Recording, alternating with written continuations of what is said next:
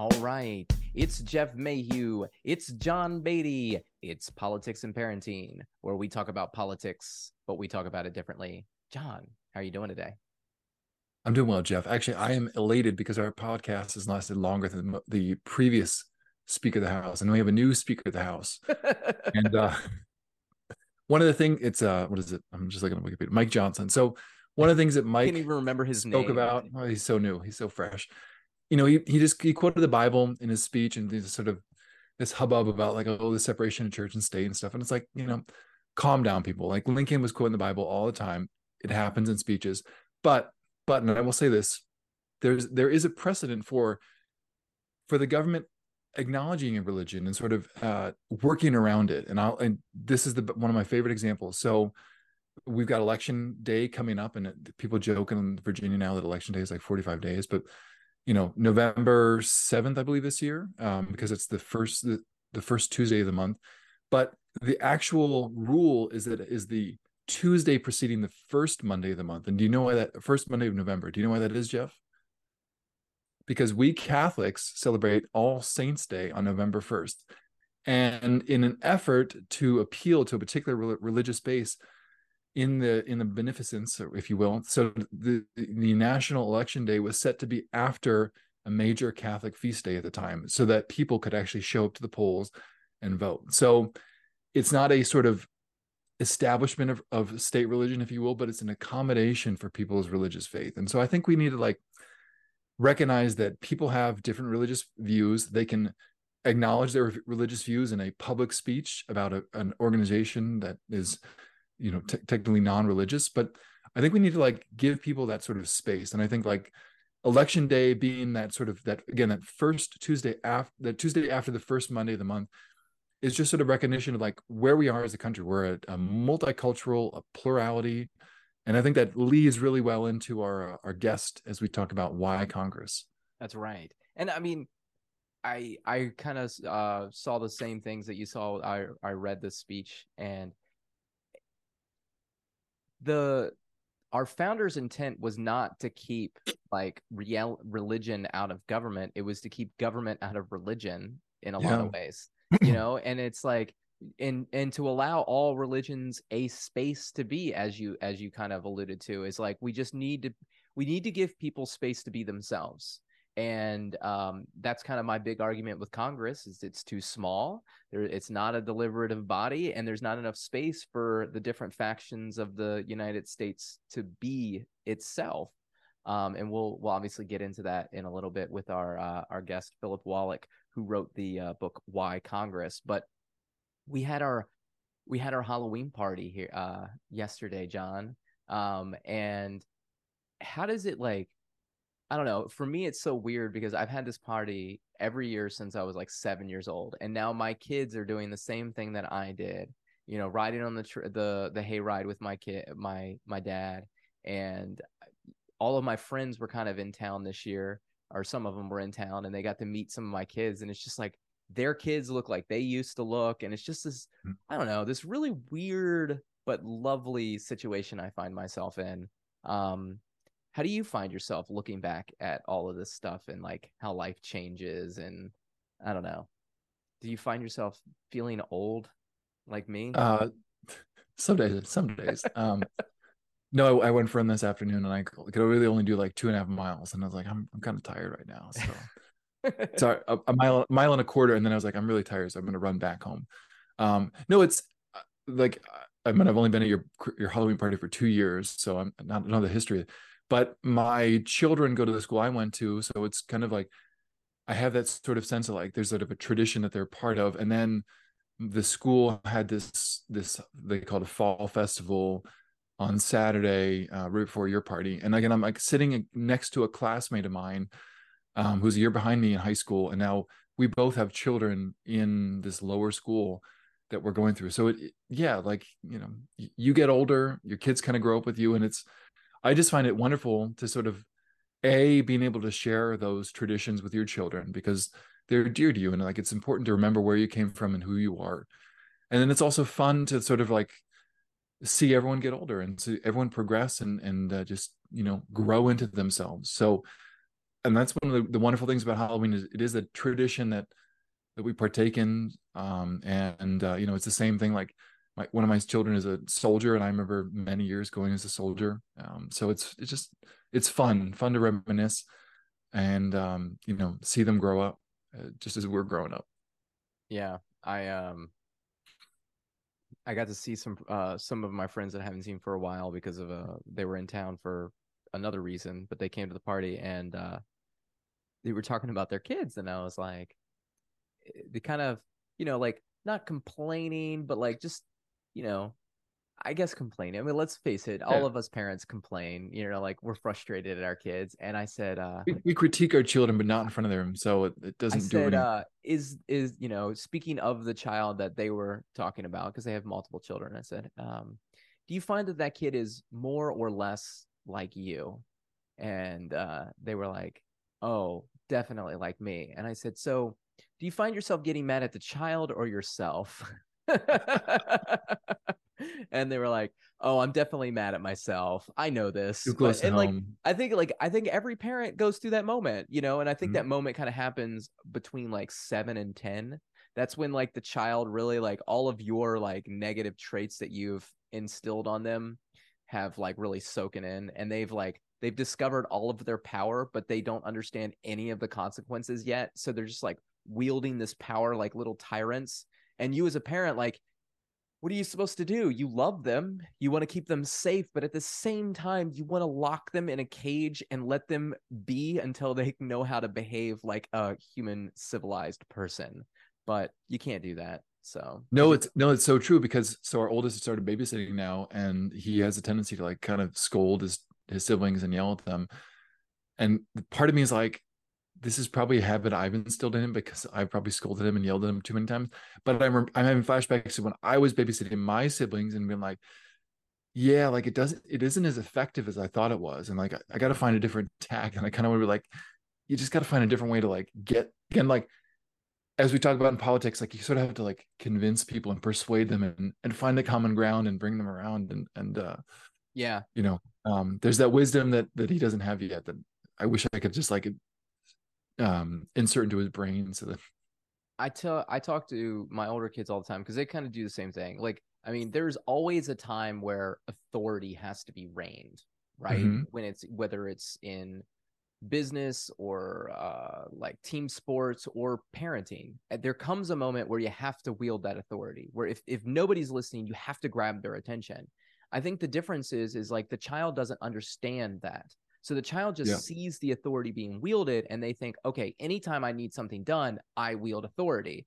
And, it, you know, I've tried to explain to my kids, I'm like, dad doesn't get upset and like raise his voice for no reason. I mean, sure, there are plenty of times where dad is just a human being who is flawed, who makes a mistake. But on the majority of times, dad's being thoughtful. He has been patient. He has waited and he's grasped your attention by raising his voice. And he's not scolding you. He's typically giving you instructions on how to do something. That's just all you hear is the loudness. And so that's, That's right, kind of yeah. where you go as a child when you're trying to wield authority. And it's like, no, you got to make sure that you're being clear and concise about your instructions.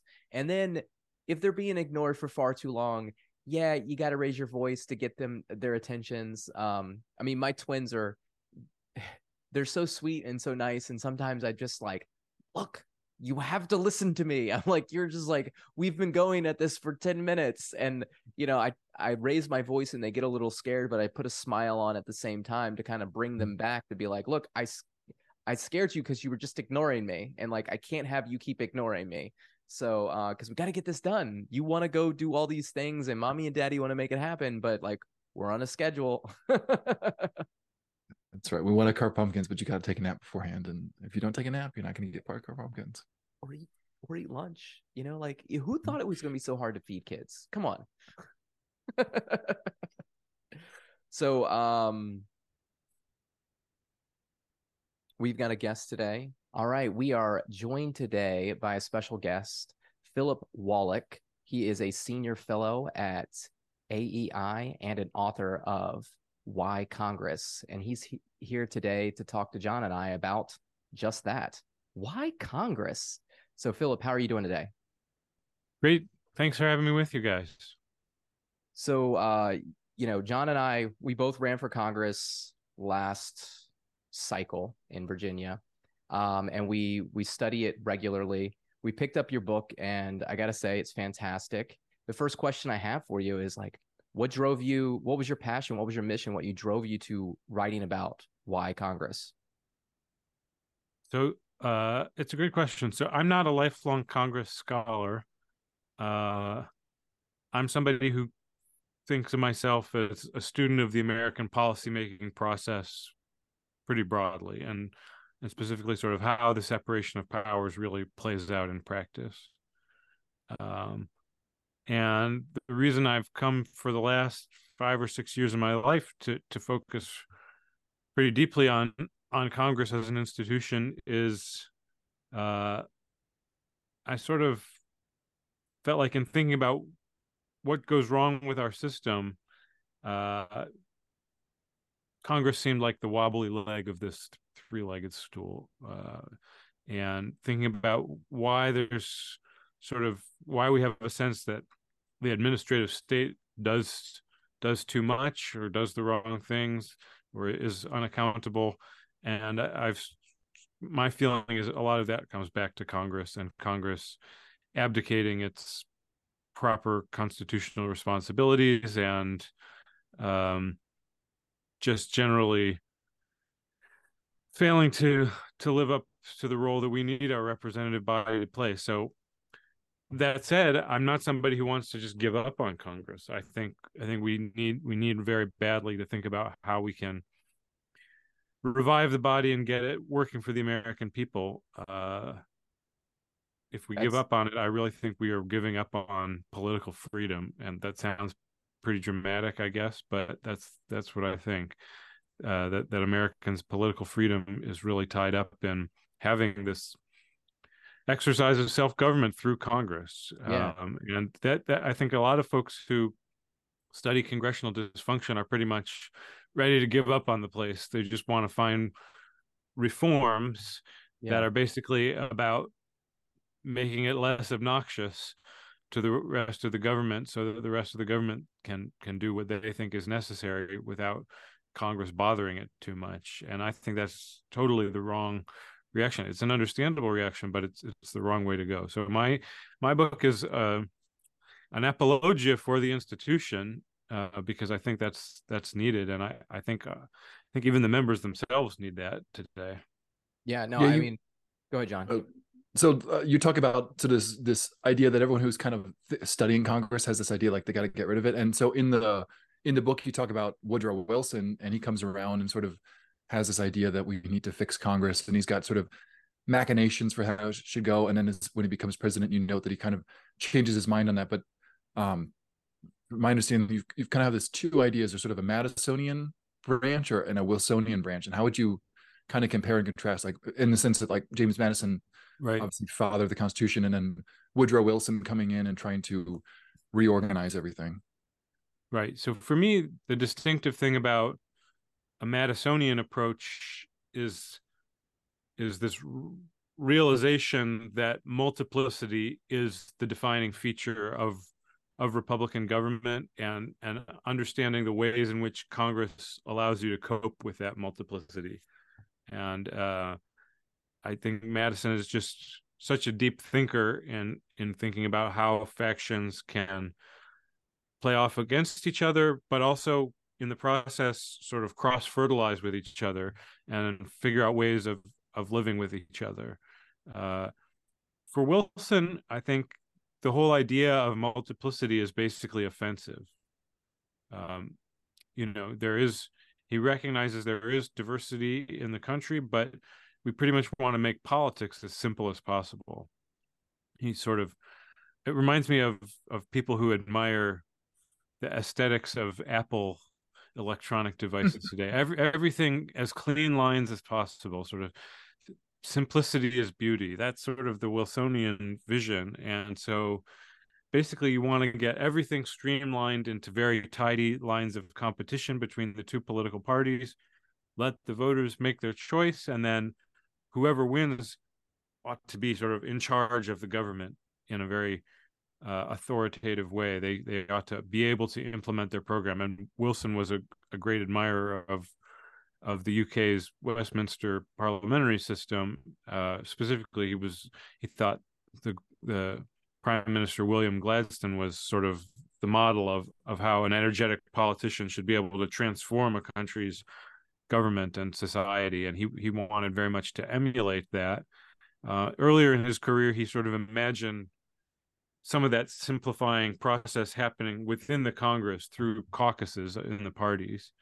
But as he went along later in his career, he sort of became more and more attracted to the president as the sort of one figure who could really deliver this simplicity and sort of wanting Congress to become the handmaiden to the president because of the president's sort of towering presence on on the political scene. Um, and you know, I I don't want to deny that Wilson's vision has a lot of attractive qualities about it. I think that would be a mistake. Uh, people are very attracted to this idea that if you don't have simplicity, you can't have true accountability. I think that's wrong, but it is it is understandable. Um, so yeah, part of the point of my book is to argue why in in America's case especially we are such a complicated country so diverse so many different factions we really need to allow this ongoing process of of negotiation and accommodation to have a central place in our politics. We can't just expect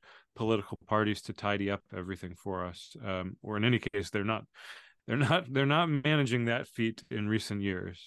So yeah I, i've got a note like about there's a quote or just quoting your book, like what would happen to the quote mischiefs of faction, Madison's central challenge for Republican political life in a system and vision.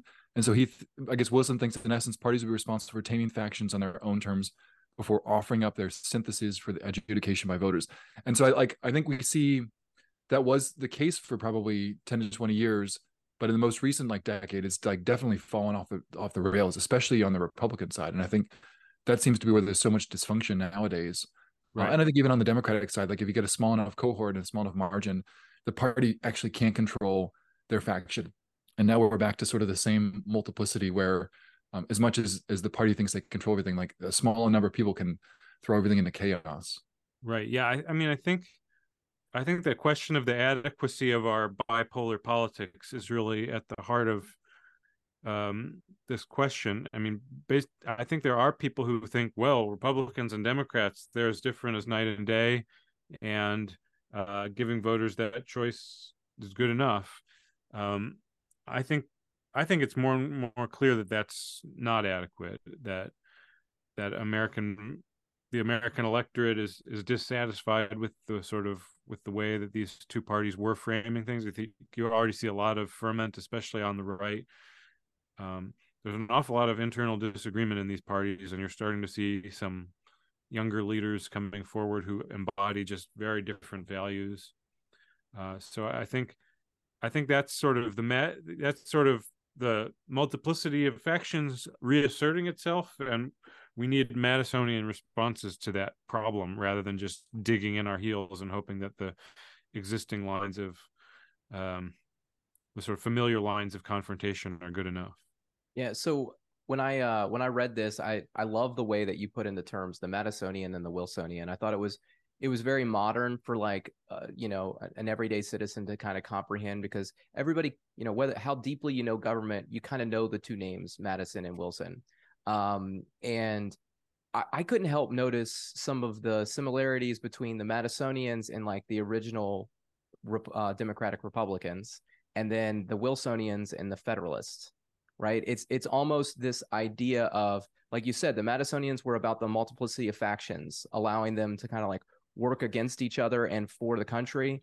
And the Federalists and the Wilsonians are all kind of about consolidated power into the hands of like the most virtuous or the most knowledgeable. But you know that's really hard for citizens to know, right? It, which is right um i think part of the flaw with the system you know because right, yeah all it takes is I, the I, wrong people in charge i think that the wilsonians want to say well of course there's this common good and the people in charge are going to ascertain what that's all about and then go after it and it does require an awful lot of trust right? And uh, yeah, I think the Federalists, as you said, were were very much like that. Alexander Hamilton was supremely confident that he knew what was good for America, and he was going to go out and do it. But you know, Madison and and Hamilton's opponents thought, actually, this guy's just selling out regular people's interest to the national bank, right? That's really what causes the original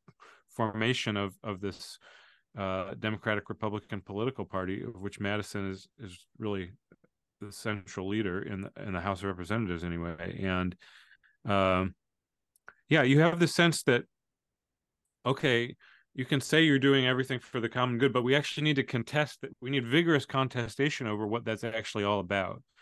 Uh, if you just sort of try to say we have an anointed set of guardians who are going to do the right thing well americans are not a trusting bunch of people it it does hmm. not it does not work for us well and so you you hit on it there and you talk about it in the book where you, you talk about like madison kind of was the leader of this party in the house of representatives right? He saw this overarching federal executive power growing and he in the response to the growing federal power was a check with the congressional power through the party that he built right? But and then in the in the book you kind of you lay this out in the world war ii era with franklin d. Roosevelt and congress and the way that congress kind of pushes back um, now they do abdicate a little bit of the responsibilities because nobody seems to want to make really hard decisions in congress um, through the history. Um, but they do push back you know at, at some point and kind of like curtail a lot of roosevelt's really more extreme views. And like isn't that kind of our pathway forward? You know as far as like americans and the powers and you mentioned it in your opener about how like people just want to get rid of congress but madison saw it right congress is the people's power. If you're going to check a bureaucratic executive that's you know infiltrating you know uh, i don't know oppressing you or whatever you might call it then you do it through the house through congress. Yeah i mean I, I think I think in World War II you had a situation where Congress sensed its own limitations, but didn't just recede into the background because of having. I mean, it's it's true that most legislators just felt like they didn't have a whole lot to contribute to figuring out how to win the war, and they probably they were probably right about that. Uh, but in terms of maintaining trust in the government figuring out how we were going to finance this war, uh, all all these really important questions. How how we were going to deal with, you know, massive inflation and rationing and all that. Like those were things that Congress felt like it did have competency to deal with, and it was not just going to defer blindly to the executive uh, just because a war was on. And um, I think a lot of that history has been forgotten. Um, but yeah, Congress Congress needs to have confidence in its closeness with the people, right? Mm-hmm. It, it, it's it's we have every reason to think that members of the House, in particular, are are better acquainted with what the American people really cares about and wants than the president is. The president has a tendency to sort of view everything from thirty thousand feet. I, mean, there's some good things about that view from thirty thousand feet, and uh, especially for foreign policy and war making, like that's probably a better view. Um, but in terms of figuring out like what's actually important to us, what do we need to work on most? That's what you really need closeness to the people for, and and that's what the House has. Even today, even as many problems as we have, I, I still believe that members of the House just are much better acquainted with what people in their district think. Yeah. I mean, there was an example that you talked about um, sort of pre World War II in this, where you say like, well, there was sort of Congress had this reputation as being isolationist, and you kind of you kind of flip it back and say, no, really, they were just sort of they were close to the, their constituents, and the constituents like, why would we be part of this war that's all the way on the other side of the world when we've got all our own problems at home? And I think to me that reminds me of sort of the current Ukraine debate and probably the Israel debate, uh, Israel the Israel Hamas Hamas war debate right now, where there's a big push that like the U.S. has to get involved in these wars, and I think there are a number of people in Congress who say, my constituents are kind of like, why should we get involved in this? And I remember walking down the hallway uh, at work one day, um, and I was just hearing two people that work in the air conditioning system just kind of shooting the breeze. And one of them them's like, yeah, my, you know, I, they're talking about like we're sending money to Ukraine and we're not sending money to help people in Florida. Or I forget what what the current disaster was, but you know, like we're spending money overseas, but we're not spending money at home. And I think you know a lot of people feel that, and I think like that's where some of this pushback in Congress is. Where um, I think even there's a there's a quote in the book like we don't want to give a blank check to um, to uh, FDR, and I was like, that's exactly what people say now about the Ukraine funding, and like right. that's so much like that's Congress's responsibility to take that emotion and like bring it up to the appropriate level. Right. No, I so I think you know in the case of the late 1930s, there was a very very bad hangover from World War One, um, and you know there was a sense of just total futility when Americans thought about what that war had accomplished or done and why why had they sent these American boys over to be maimed or killed. And that was very deeply felt. And um, you know so in historical perspective was FDR right to be farsighted and like basically imagine America coming to the aid of of of Britain and and uh, opposing Hitler. Yes, he was. That was that was good leadership. But just because you have a good leadership at the top doesn't bring the people around automatically. You need to actually address people where they are. Right. That's sort of the the key dynamic of persuasion has almost become foreign to people, but persuasion is like the key to Madisonian politics, and persuasion requires meeting the person where they are addressing arguments to them that they will find persuasive not not just working things out in some rigorous logic that economists or foreign policy gurus will approve of. You actually have to go to people's concerns where they are. And yeah i think that's the same situation with ukraine. I, I personally think that uh, supporting ukraine is a pretty good investment for america but absolutely that case has to be made to the american people against its most uh, articulate attackers, right?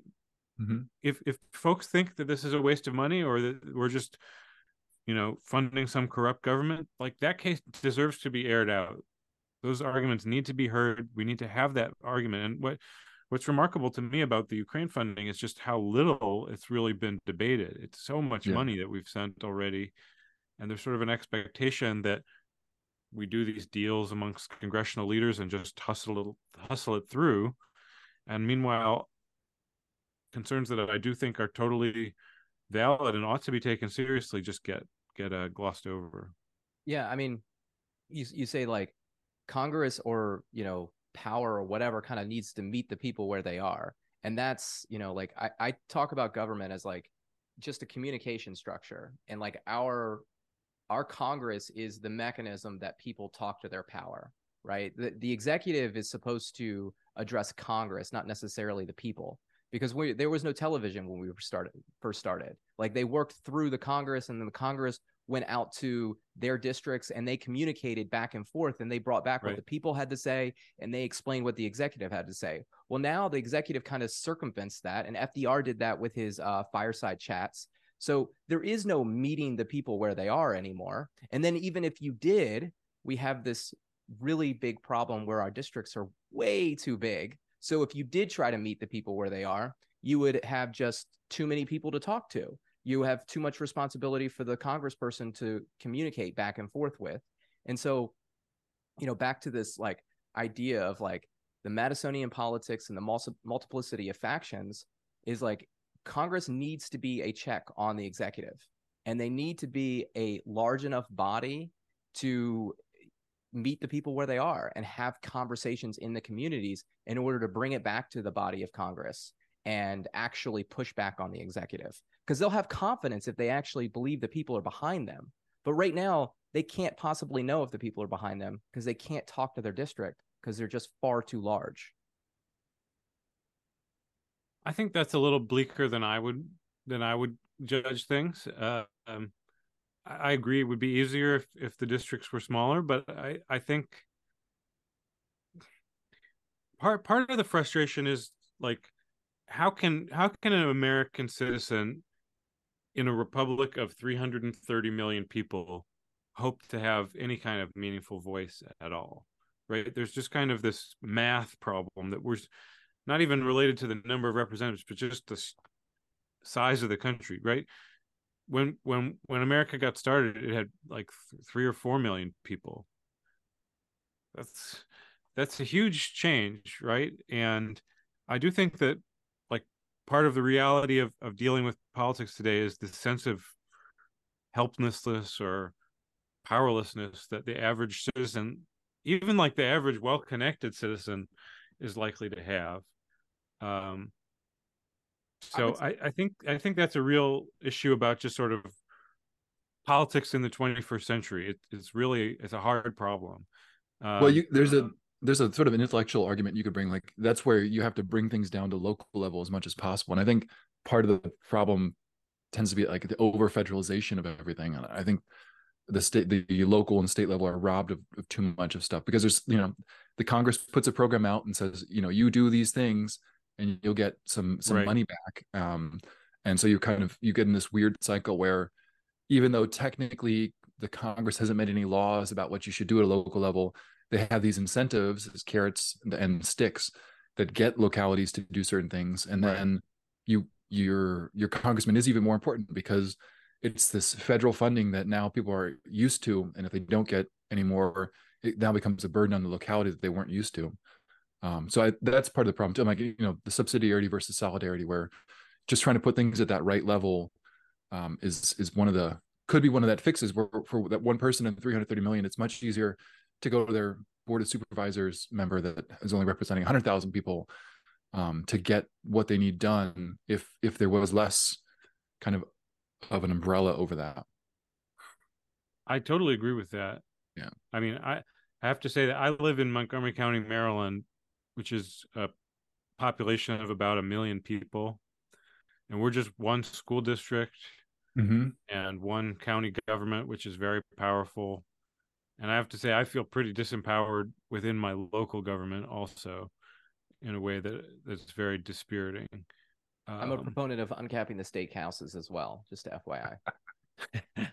well, that I wouldn't. I I mean, I the the state houses are so dominated by one party in in my state that it's like I don't even know what they're up to, but it's not. It doesn't. I don't feel like it's on my behalf, really. Um, so yeah, I, I I'm totally sympathetic to the idea that like smaller smaller units would be better for better for a sense of uh, empowerment, better for sort of Republican self-government responsibility all, all, that. I yeah like a lot of the christopher lasch kind of arguments really resonate with me where he sort of the the point is people become responsible by having power. Mm-hmm. Not, you, you don't just need to find the responsible people and then give them power. It works the other way around. You really need to let people make their own mistakes even uh, as a way of of of educating people in in the the difficulties of of governance which are which are deep and inextricable with the human condition i suppose.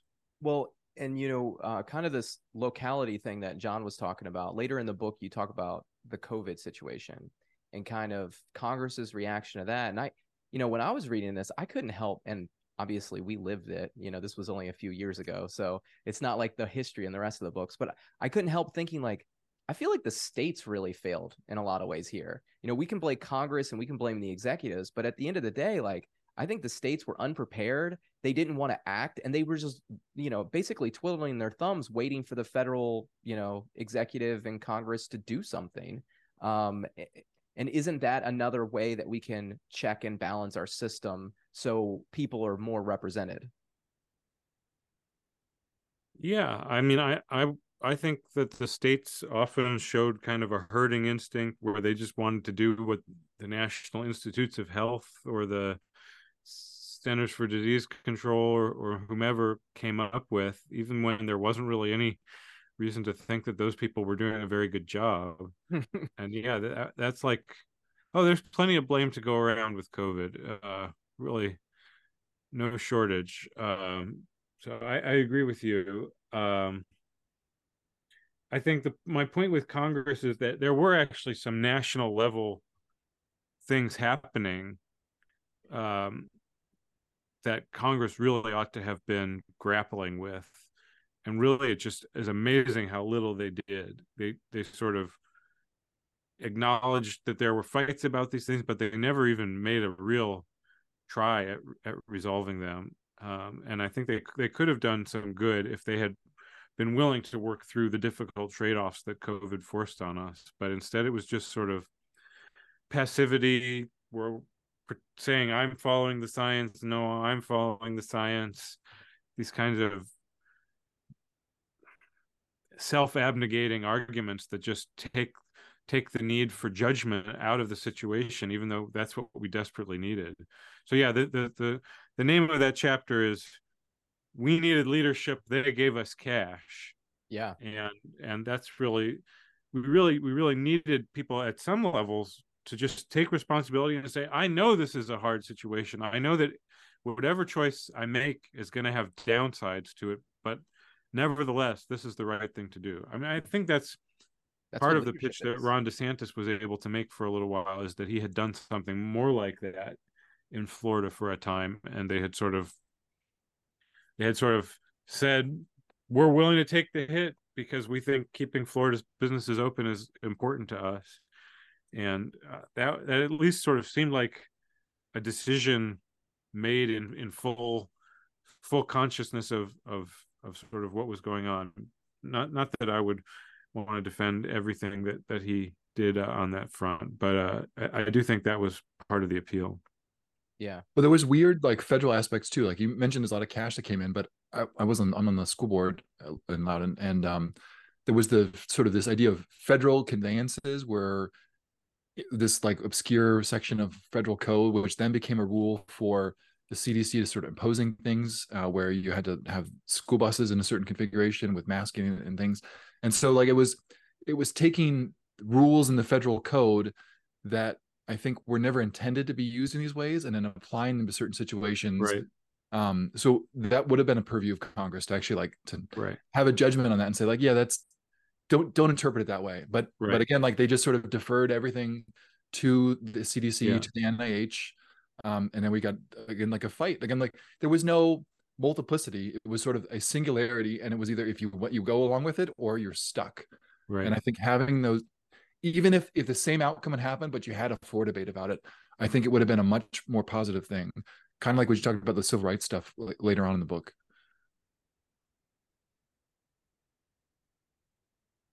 Yeah there was so much ability to i mean they just like threw so much money at these schools mm-hmm. without even insisting that they be open. Uh, gosh, yeah, it, it's just I don't even want to. I don't even want to go down that road. So you you mentioned too soon, too soon. So wait, hours, guys. You mentioned uh you mentioned in the book that there is I I made a note of it here. I believe there's like I don't know the dollar figure, but there's like millions or billions of dollars that have been allocated for like educational COVID response that haven't been spent yet. And I think you mentioned that like it's probably just going to get spent for raises for teachers like over the next course of I don't know 10 or 15 right. years or something. Yeah, I, I, think that's a little dated from when I wrote when I was writing um but but yeah, there there was all just just enormous amounts of money sloshing through the system. And money is fungible. Like it it's like well, they find ways of of taking this money and and essentially making use of it in ways that were never never originally intended so so i have i have an idea to do that actually because that's what that's what congress does is it takes money that wasn't intended and spends it in other places because it's already been allocated right? So like one of the big problems i mean covid really it stunted the growth of a lot of children in their educational lives. Um, but more than that the growth was already stunted because the system was broken. And if you talk to teachers and administrators they believe that there aren't enough schools and there aren't enough teachers. There are too the classrooms are too large. So, you know, my idea would be, all right, let's take that money that was for COVID response and let's start building some more schools and hiring some more teachers and let's get the class size down from, you know, 30 down to like 20 or 15 so we can actually like have a conversation with the people in the room again. You know, it's my whole big thing about Congress is like you just you have to have small groups in order to have a conversation or a debate. And it, whether it's in you know debate in Congress or listening and asking questions in the classroom, that is important in growth and understanding. So is that like I mean, I'm not a scholar on Congress. Can you do that with the money? I I think the money is like kind of frittered away by now. Oh, I don't, I don't know that it's like there to be spent anymore.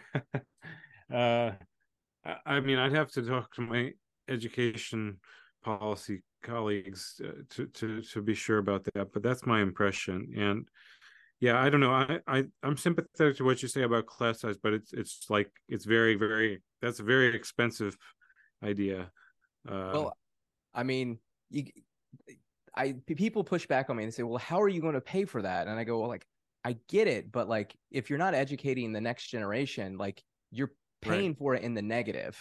You know, like no, I and I I think that's why like that's why the current manifestation of school choice is just to say like just get just get the cash free away from the system and let people spend the cash and forge their own children's education in some other manner because at some point it just starts to seem like lack of money isn't really the problem. It's like this whole system that makes bad use of it is the problem um yeah well yeah let's, let's get back to congress real quick because i kind of sidetracked us with education john and i you know are both very involved education covid it all just kind of yeah. like rolls around um so at the end of the book, you kind of lay out three futuristic scenarios, which I thought was very intriguing. And I was curious, you know, you mentioned it's you wrote it uh like a year or two ago. Is that correct? You wrote it during COVID, I assume, or a little afterwards. So thinking forward now, like what does and all the information you have since you've written the book and the ideas that you put forth in the book, what does Congress need to do? Like what's the yeah. first step? Well, let me just lay out the, the three scenarios at the end of the book. They're they're all sort of I I took the took some artistic liberties and wrote from the perspective of some observers in 2039, uh, because that's going to be the 250th anniversary of Congress. And so the three scenarios are decrepitude, rubber stamp, and revival. And uh, yeah, the the whole idea is that sort of Congress on the trajectory that it's on is sort of more and more marginalized over time, and it can it can become more marginalized still. We we we it's not like it's uh, reached the end of that path. So it, the first two scenarios really imagine it becoming even less powerful. In the first case, that's sort of by just becoming more of a wreck than it is now. Uh, and in the second case, it's by people who are reformers trying to sort of uh, effectively subordinate it to the executive branch, um, which I think a lot of reformers would like to do. So that's the uh, first two scenarios. And then the third scenario, the revival. So, what do we need to get revival of Madisonian politics? That's your question now. So, um, I think we need we need a lot of our national politicians to decide that they care more about legislating on some pressing issue than they care about uh, exercising partisan loyalty and framing the next election. That's that's the basic key. And I, as much as I would like to think that reform reformers like myself could could change things just by by dint of our lovely arguments, I don't really think that's true. I, I think to get to a different dynamic in Congress, you you need the legislators to just buy out of the current models to just say no. I I refuse to be reduced in my station to just being a vote caster who does what the leader tells me to do and uh, raises money for the party. I that's beneath my dignity. I am a person of real political ambition who wants to do good for the American people, and that means I'm going to go out and solve these problems today, not not after the next election. So that's what I'm sort of been waiting for and hoping for. uh, you know, I think it's very interesting for me with that perspective to be watching the drama unfolding in the House of Representatives this year. Uh, I think I think one way to interpret it is that there are a lot of members on the right wing of the Republican Party who feel like they're just not wanting to play this game on the same terms anymore. They're just willing to smash it all to pieces because they have a sense that it's it's a it's a losing game, and even if that means busting up their party and sort of uh, driving everybody up the wall, they just have something has to be different. And I'm not sure I think that they have a very good strategy of how to get from from here to there but I, I do think that's part of how I understand their motivation. So I actually take what's happening in the House right now as a very positive first step, uh, even though it, it is so messy and uncertain on the ground. Yeah, I when you say I, smash to pieces, do you mean like Congress or just the what you said like the, the partisan structure the where well, current status quo, Yeah. status quo pattern in which the leaders are so dominant we do so much legislating by deals between between partisan leaders and the mm-hmm. rank and file membership is is sort of reduced to an afterthought so i um i agree i so i uh I, I wrote a piece in the hill this week about just that and how you kind of break up that structure is going back to that progressive era where everything got messed up is reed's rules which really consolidated a lot of power in the house to the leadership and that kind of helped the partisan divide. So I think the first step, you know, I wrote eh, whoever gets nominated speaker, the first thing they should do is they should get rid of Reed's rules. They should put the most qualified people on the committees and not just the people of their party. So, and then they should open up actual floor debate and like make it a deliberative body again. Take the power out of the out of the few, you know, really, you know, good campaigners, if you will, the people that raise money and control the system, the, the telemarketers. The yeah, take the power out of their hands. And you know, I think what would happen here is you would immediately get to see who is there to govern and who is there to grift. And then now allow the American people to vote these people out of office and put some better quality people in there that actually want to take time to learn specific issues and write good bills because frankly it just doesn't seem like they're interested in it at all. And like you said, if if we're going to move Congress forward, we have to break up that partisanness that has just like overtaken the body. Well, let me tell you, Speaker Reed is is really looking at you hard as you as you're saying all this. He's right over your shoulder in your office. Um, Listen, I, I'm not sure I would put it all the way back to the progressive era because part of part of the story that I'm telling in my book is that Congress of the mid 20th century just worked in an entirely different way. We had we had an era of power the, the the the, power centers in that Congress were the committee chairs, and uh, the the speaker, you know, famous speaker Sam Rayburn nobody ever nicknamed him boss or czar like they did with Reed and Cannon, right? Sam Rayburn was Mr. Sam. He was this guy who was a, a masterful practitioner of human relations who got these strong personality chairmen to work with each other and to figure out how this crazy coalition that was the Democratic Party back then could could hang together. Um, that's just a very different model of how Congress could be. I like getting from here to there would take a lot of steps because right now chairmen serve more or less at the pleasure of the speaker, and it's not so. It's not just the membership of the committees; it's the chair, it's the chairman, and we have a sense that basically people do get rewarded with chairmanships by how prolific fundraisers they are. So yeah, I'd like to see that reversed and and the rules committee itself. The rules committee is sort of the central tool of speaker control of the agenda. Again going back to look at what the model was uh, in the mid 20th century the rules committee was independently elected. Uh,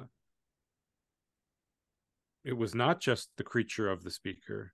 It was something that reflected the diversity of the membership and the chairman of the rules committee was this amazing powerful figure in his own right that did not just take take direction from the speaker so yeah i'd like to see a devolution of power away from the speaker we need to when we think about how that would happen we actually need to think about not just hoping that the speaker appoints different kinds of people, but actually getting the power out of the speaker's hands in the first place. Writing new rules. So that means, yeah, we need to look at, you know, these steering committees, which are not really very public bodies. They're the ones that make appointments uh, to the committees. Um, we need we need to shake those things up. I, I like ideas to shake up the way committees work and the way committees are able to get things to the floor. So some people say, hey, what if the committee's members got to elect their own chairman? Um, I like reforms that say, what if committees are guaranteed that if they can do a bipartisan bill in their committee, that it's definitely going to get votes on the floor? That's not the case today. You can do a you can work really hard and write a great bill in committee that gets 85% of the members on the committee to all agree that this is a good bill and there's no guarantee it will ever get a vote uh, if it doesn't suit the speaker's agenda and that's that's really trouble we, we don't have the incentive. So once you once you think that your bills that you work on in committee aren't going anywhere well then you better spend your time doing something else if you're if you're smart. So we need to shift that. We need to sort of yeah we need to reward reward the workhorses and not the show horses so much um. So what would i mean I I propose that election or like campaign finance reform should be a big part of that. I mean, at the end of the day, a lot of the reasons we have people that are partisan or kind of like all of the incentive is about fundraising and how you get the power is like, well, we have to take that away. Like there, that shouldn't be the focus point. I mean, when I ran for Congress, everybody kept on trying to tell me like, we have to do this, you have to do this, you have to do this, and I'm like, I'm pretty sure I have to study history and understand law. Like I feel like that's what my job is and I need to like know my community. So that's what I focused on running for Congress. But at the end of the day they're right. If you want to be in Congress, you you don't have time to do any of that stuff. The only thing you have time for is to fundraise and campaign. Now, once you get to Congress, or maybe you studied before you got there and you were kind of prepared, but from the people that I spot, I talked to, the staffers, the few congressional people I've spoken with, you don't have time to study and read law or read the bills that they pass. You right. have to continuously campaign. Right. And so, and continuously fundraise. So, like, if we want a body that functions, that's able to uh, debate these complex issues, don't we need to get that off their plate? Like, I tell my wife, like, I wore a flannel for two straight years because it was one less thing that I needed to think about. And now that I'm having to wear it, I finally committed to wearing something different. And I was complaining the other day, and I was like, "Babe, I'm just sick and tired of dressing and she goes, You've been out of a flannel for a week and you're complaining already. I'm like, Look, it's just one extra thing that I don't want to have to deal with. And it's same thing with with Congress. People in my community, they're like, "Are you going to run for Congress again?" And I go, "Not if I have to beg people for money. I'm not going to run. I just don't. That's that's not how the system was designed. I don't want to have to be a panhandler to be a leader in my community." Uh, I have I've I've never really been a campaign finance guy. Uh, it's just I don't know why. That that's writing this book has made me somewhat more sympathetic to the idea that this is a problem that has to be addressed. And I think you put your finger on it, which is the the, the time piece of it. Uh, it's it's kind of a destructive arms race that everyone is locked into, and nobody can opt out of unilaterally. So we need to get people out of it all at the same time. And it would just seem like an enormous gain to the institution's ability to function if we could just say, all these hours that you're spending on this all the time, how about you spend them doing doing the work of the American people? That's very, very attractive to me. I don't know exactly how to implement it. Um, I think um,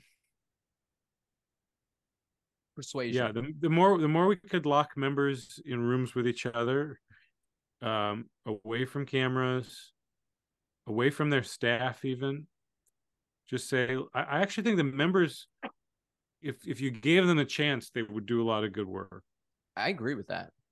um and they, they the, the system is kind of designed to systematically deprive them of the chance which is kind of crazy Yeah, I have a I mean I I view all this from the outside and kind of reading history. So like I don't have any inside knowledge of a lot of people, but just from my like understanding of human nature and how people behave, my assumption is that like 70% of people in Congress really want to do something great and they love their country. And the other 30% are have control of the system and are doing what they're doing with it. And and like, but that that is what happens when you have a republic that has concentrated power. Is like that power is going to continue to get concentrated and it's going to be it's going to be in the hands of the wrong people when you don't have a deliberative body, a large enough deliberative body to diversify that power. And so I just think it's it is it is the nature of the beast that we've created and we just have to work on systematically changing it um, through you know doing the job that we were supposed to do congress was supposed to apportionment you know like uh, repeal the or write a new apportionment bill expand the house out get a speaker in there that uh you know doesn't focus that it, with rules that aren't partisan you know make it a more deliberative body write some campaign finance reform. I mean yeah maybe it'll take 10 12 years but you'll have you'll see a dramatic difference in the way that the body functions because it'll be a communication piece again. Get the media out of the way. You know if you make the district smaller the representatives can spend time actually in their community. If they're not having to campaign as much they have more time to spend in their community. Um, and i just you know i think it's kind of common sense reforms that we can make that would you know move us forward I'll give you just some conversational pushback on the on the larger size. I I do think there's there's an issue of I mean, if you had a hundred thousand members of the House of Representatives, then I think it, if you throw a number out there like that, I think to me it's obvious that like you no longer have a body that could be based on personal relationships between these legislators at all, right? You just they they can't hope to know each other. They would have to be running everything through layers of hierarchy, and so you would actually have a body sort of more dominated by a small a small sliver of the membership. Um, and so that seems pretty obvious to me. And I think then the question is like, at what numbers do you start getting into those problems very profoundly? And, and Madison talks about this in the Federalist Papers. He says at some point, if you have a large enough representative body, it starts having the problems of the mob essentially. Right. Well, and I I think for for me, I I I worry that like getting back to anything like the district size we had, uh, you know, in the 19th century would would cause us to have a body that that would just be so large that it would be mob like. Um, I think knocking us knocking us down to 500,000 members per district instead of 750,000 would leave you with a body that maybe isn't so different in, in its dynamics than the one we have now. That seems like an experiment that I'm not I'm not against trying. That's uh, that's my proposal. My proposal yeah. would be to write a new apportionment bill for 2030, and where we would basically just cut our districts in half. So they would be about they would they would go down to like 400 and something thousand. You would expand the house from 435 to 870, right? Um, now there's I think Danielle Allen wrote a piece in the Washington Post that explains where you can actually fit this number of people in the house. You can fit up to like 1100 right. or so. And so, you know, because that's the first question that people ask me, well, where would they sit? And I go, well, you know, that's the last thing I care about is where they sit, right? Put them in a hotel together. You know, I don't care. But like, you cut the districts in half, it becomes more manageable. It will be easier for somebody like me or John to run for office. It would cost less, right? You would get a more representative body of the people because at the end of the day, part of the reason that Congress fails is it, you regular people cannot run for office. There is a massive wealth barrier between you as a citizen and your power and that's not how the body's supposed to be. So simply by you know spreading it out it'll be a little bit easier. It'll still take a little bit of money but middle class uh, husbands and wives will have the opportunity to run again and win office. Well if i may like i think you talk in the beginning about sort of the origins of parliament as a whole and we think about parliament now it's like 600 700 members i think um, that's something to consider too. Like there are big deliber- deliberative bodies that are able to kind of get things done in terms of like they they do stuff in Britain. So I I, I think there's there is precedent that you can um, actually have a big body that can do some do some kind of deliberation. Now I do agree with your point that if it gets too big, you sort of have like almost middle management layers where, and I think yeah, uh, what, like what we have now, where there's sort of there's the speaker, there's the majority leader, minority leader, there's the whip, all sorts of sort of leadership positions that sort of manage people. And i think you you might get more of that but i think having more of a ruckus would would give us that multiplicity that is that is missing. And you know and more of the ferment that it's kind of missing too. Like it, it is so staid between like it's the democrats versus the republicans. And what's what is so remarkable about the speaker fight is that there were eight people that were willing to buck their majority and sort of like mess things up. And that's so rare. And i think you know it, it might be better if there's more of that. Yeah I, I think what was remarkable in the in the playing out of this drama was was also after jim jordan got the got the uh, the nomination of the conference that then these 20 to 25 members were willing to buck that decision also so we started seeing it wasn't just the most uh, far right eight who were willing to do it or something. It was it was a, a larger group who was starting to say, "Hey, we're just not going to play along as as a unified team anymore."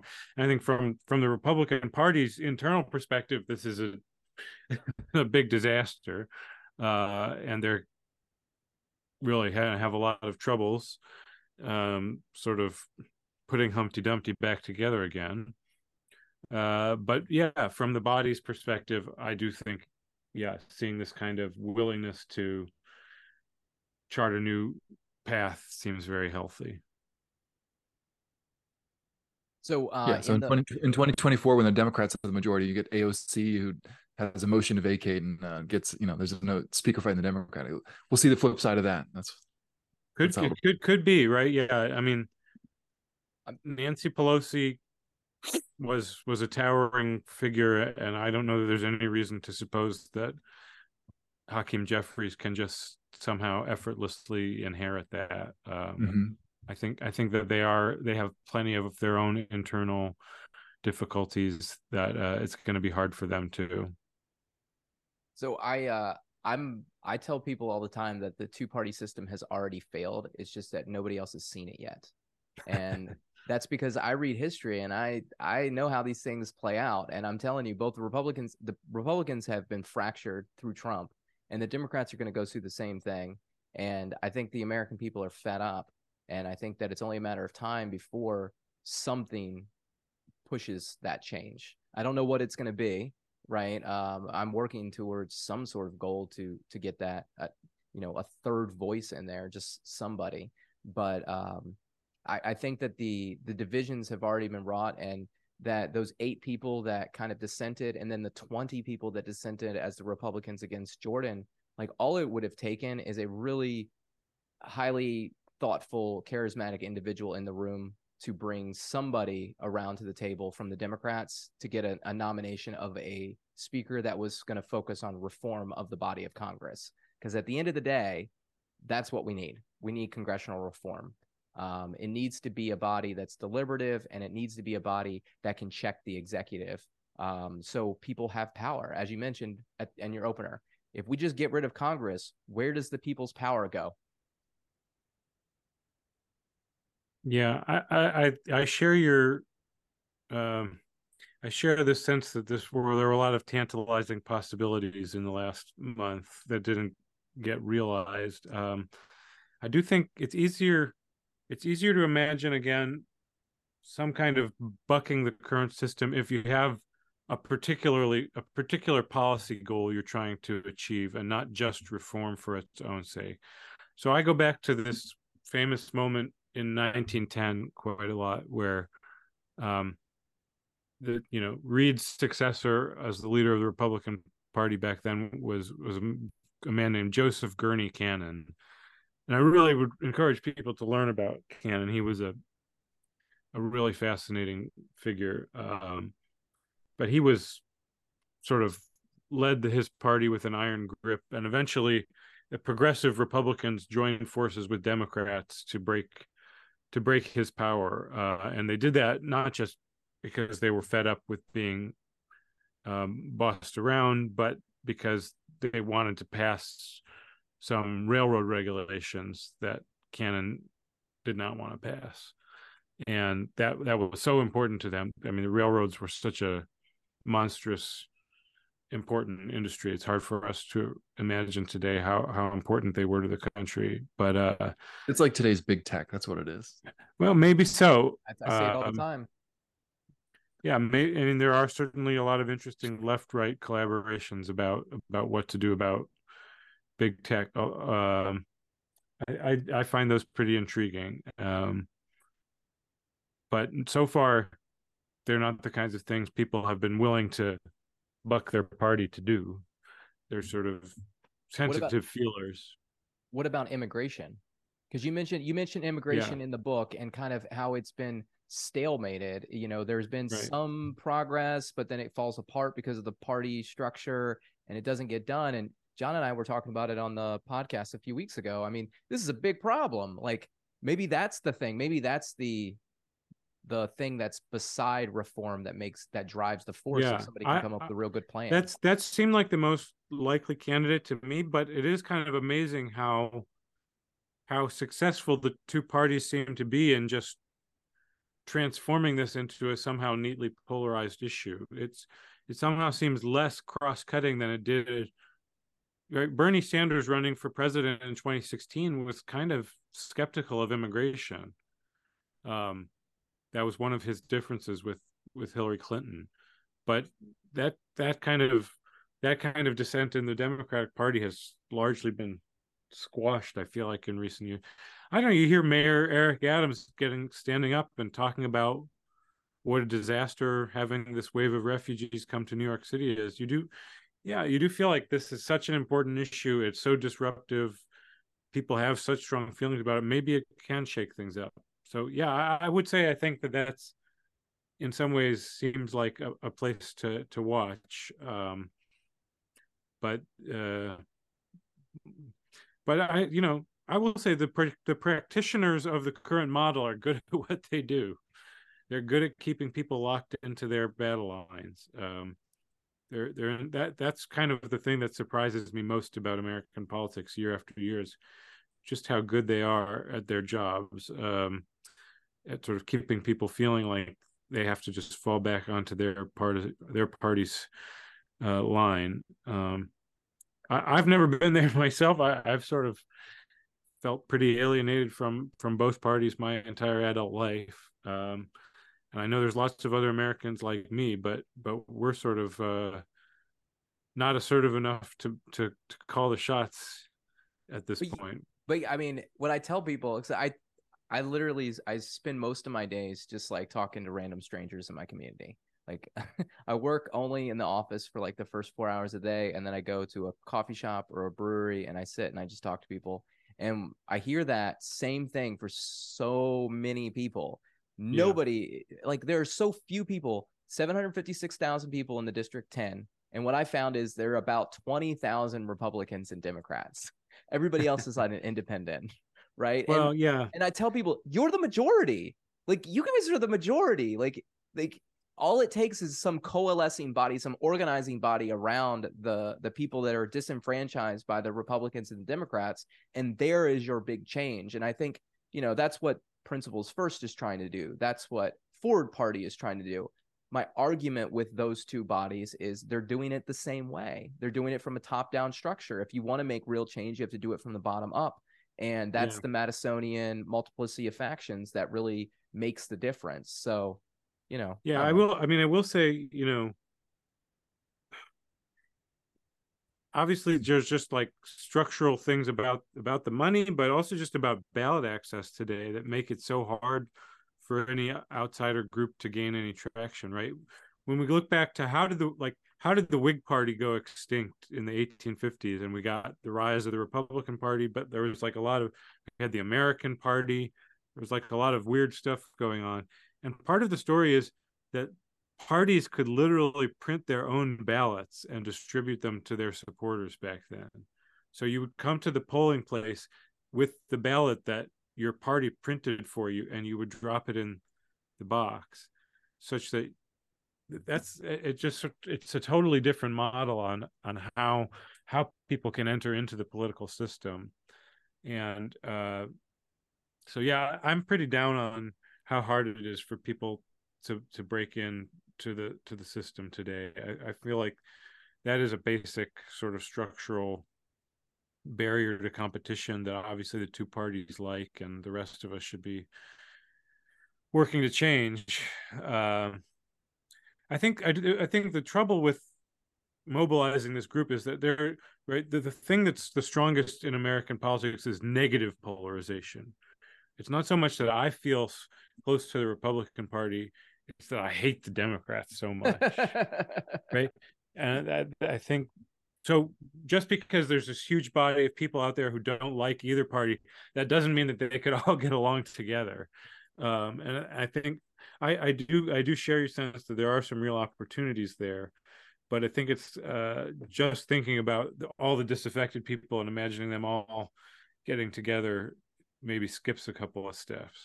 Yeah. No, it's so true. I was watching a TV ad yesterday, and this friend of mine was running for office who was a year ahead of me in high school. Like the ad was saying that he's going to put doctors in jail, and I was like, eh, I don't think that's true, but but like it, it's just it's total negativity about everything. Um, you know, very little positive. That's an interesting platform. that's new to me. Um, well, Philip, I I really appreciate you joining us. This has been fan- fantastic. I've looked forward to this all week. Um, I've like I said, I read your book this week. I was you wrote in another book too. Where is it? It's over here. Congress Overwhelmed. I think you participated in that book, right? You wrote a chapter yes. of that. Yeah. Yes, so um, it's fantastic. I, before we leave, I want to ask you kind of a lighthearted question. It seems that you you obviously study this stuff. You've studied history. Who's your like? Who do you admire in our history? Like United States history. Like, what is a leader that you admire? And why do you admire him? Well, that doesn't seem so lighthearted to me. That seems it's fun. like now, now we're getting to the crux of the matter. um, great question. I tend to, I tend to like people's stories that are a little bit uh, unusual. Uh, I don't know. There's a lot of people worth admiring. I, I have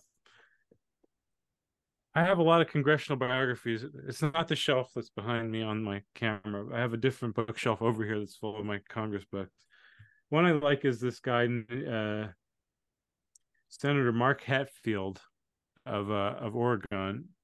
Somebody most people don't remember today. He was a long time Republican senator, and uh, he cast. He was the chairman of the Appropriations Committee for the in the Senate in in the 104th Congress. That's after the 94 midterms, and he ended up casting like a deciding vote against a balanced budget amendment, which was like a, a deeply a deeply unpopular vote, and um, like just learning the story of why he did that. He did it out of like a deep conviction that that the amendment that was actually before them just wouldn't work and it was just going to be a big governance disaster and he was willing. He had somebody who had said that he wanted a balanced budget amendment in the past, but when it actually came time, and this was the amendment that they were voting on, he thought it couldn't work, and so there were all these members who wanted him thrown out of the party after he cast this vote.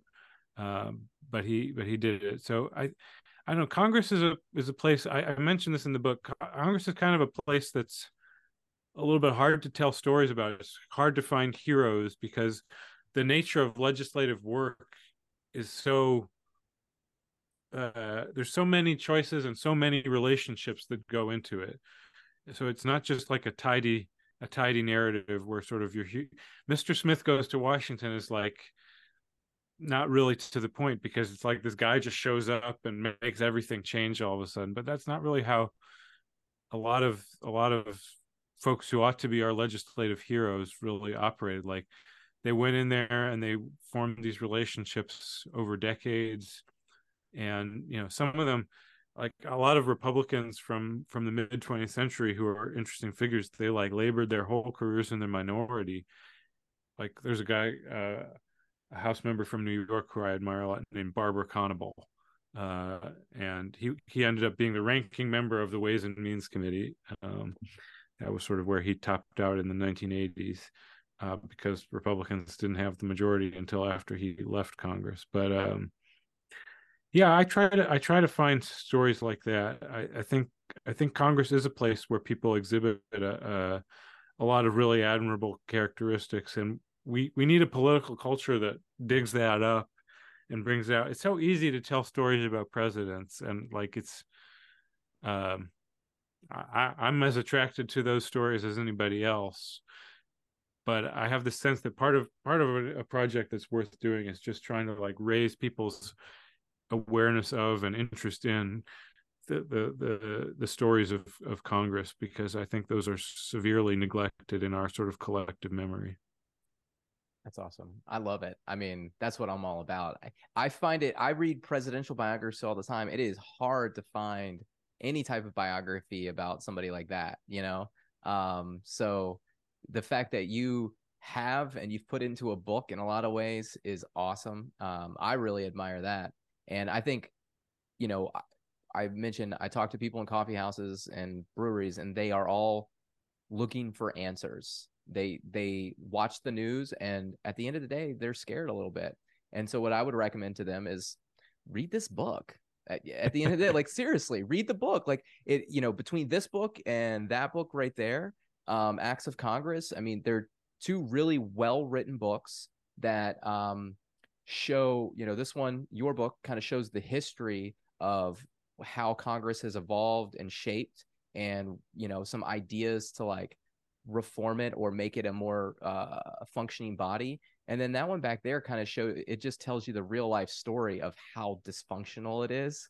And so you can see all the flaws so you can work to this one to to like make it better. Is that the one about Dodd Frank? Yes. Have you read it? yeah, it's fantastic. I I read it the week before, um, yeah, but I was I was blown away. I mean, again, live through it, but you know, I was in my early 20s when that happened, so I really wasn't paying much attention to it. I was just glad that my business didn't shut down during the economic crisis of 08. yeah. Well, I can wave my other book at you too. Oh, you got another book.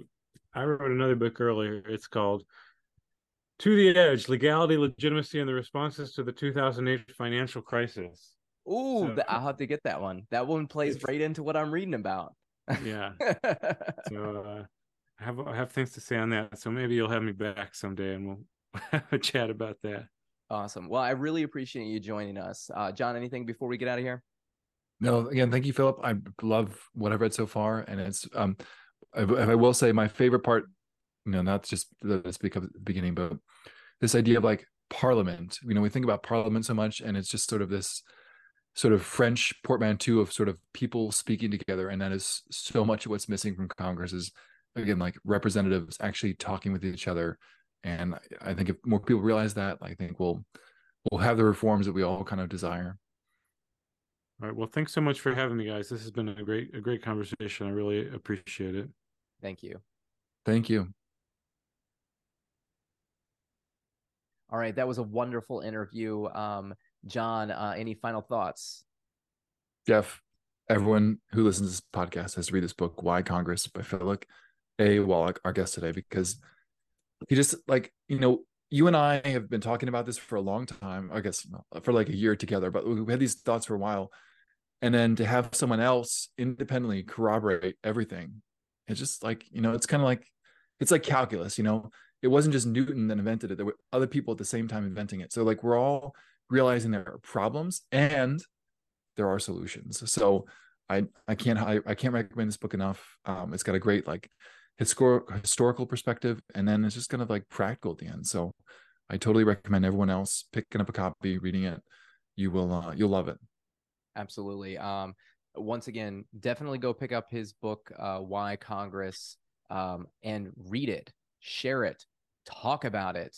Right. Instead of getting in fights with your uh, neighbors and friends at Thanksgiving in December over you know different Republican and Democratic talking points, how about you know, diving into the history of Congress and talking about congressional reform to move this forward. I don't know, just an idea I have. Maybe a little less uh, fighting, a little bit more debating at uh, at your mm-hmm. uh, mm-hmm. local or uh, holiday traditions. Um, also, I was lucky enough to be published in both Newsweek and The Hill recently. So if you have an opportunity, go uh, check out those articles, click on them, because you know clicks get you paid, right, John? you got to. I want to be. Not if you're not. Not if you're an op-ed writer. You don't get paid for if you're an op-ed writer. But, but we'll put the links in the show notes so that everyone can read them, and we'll get Jeff published in more places. Absolutely. So, and uh, remember always like, subscribe, and share. Peace and love.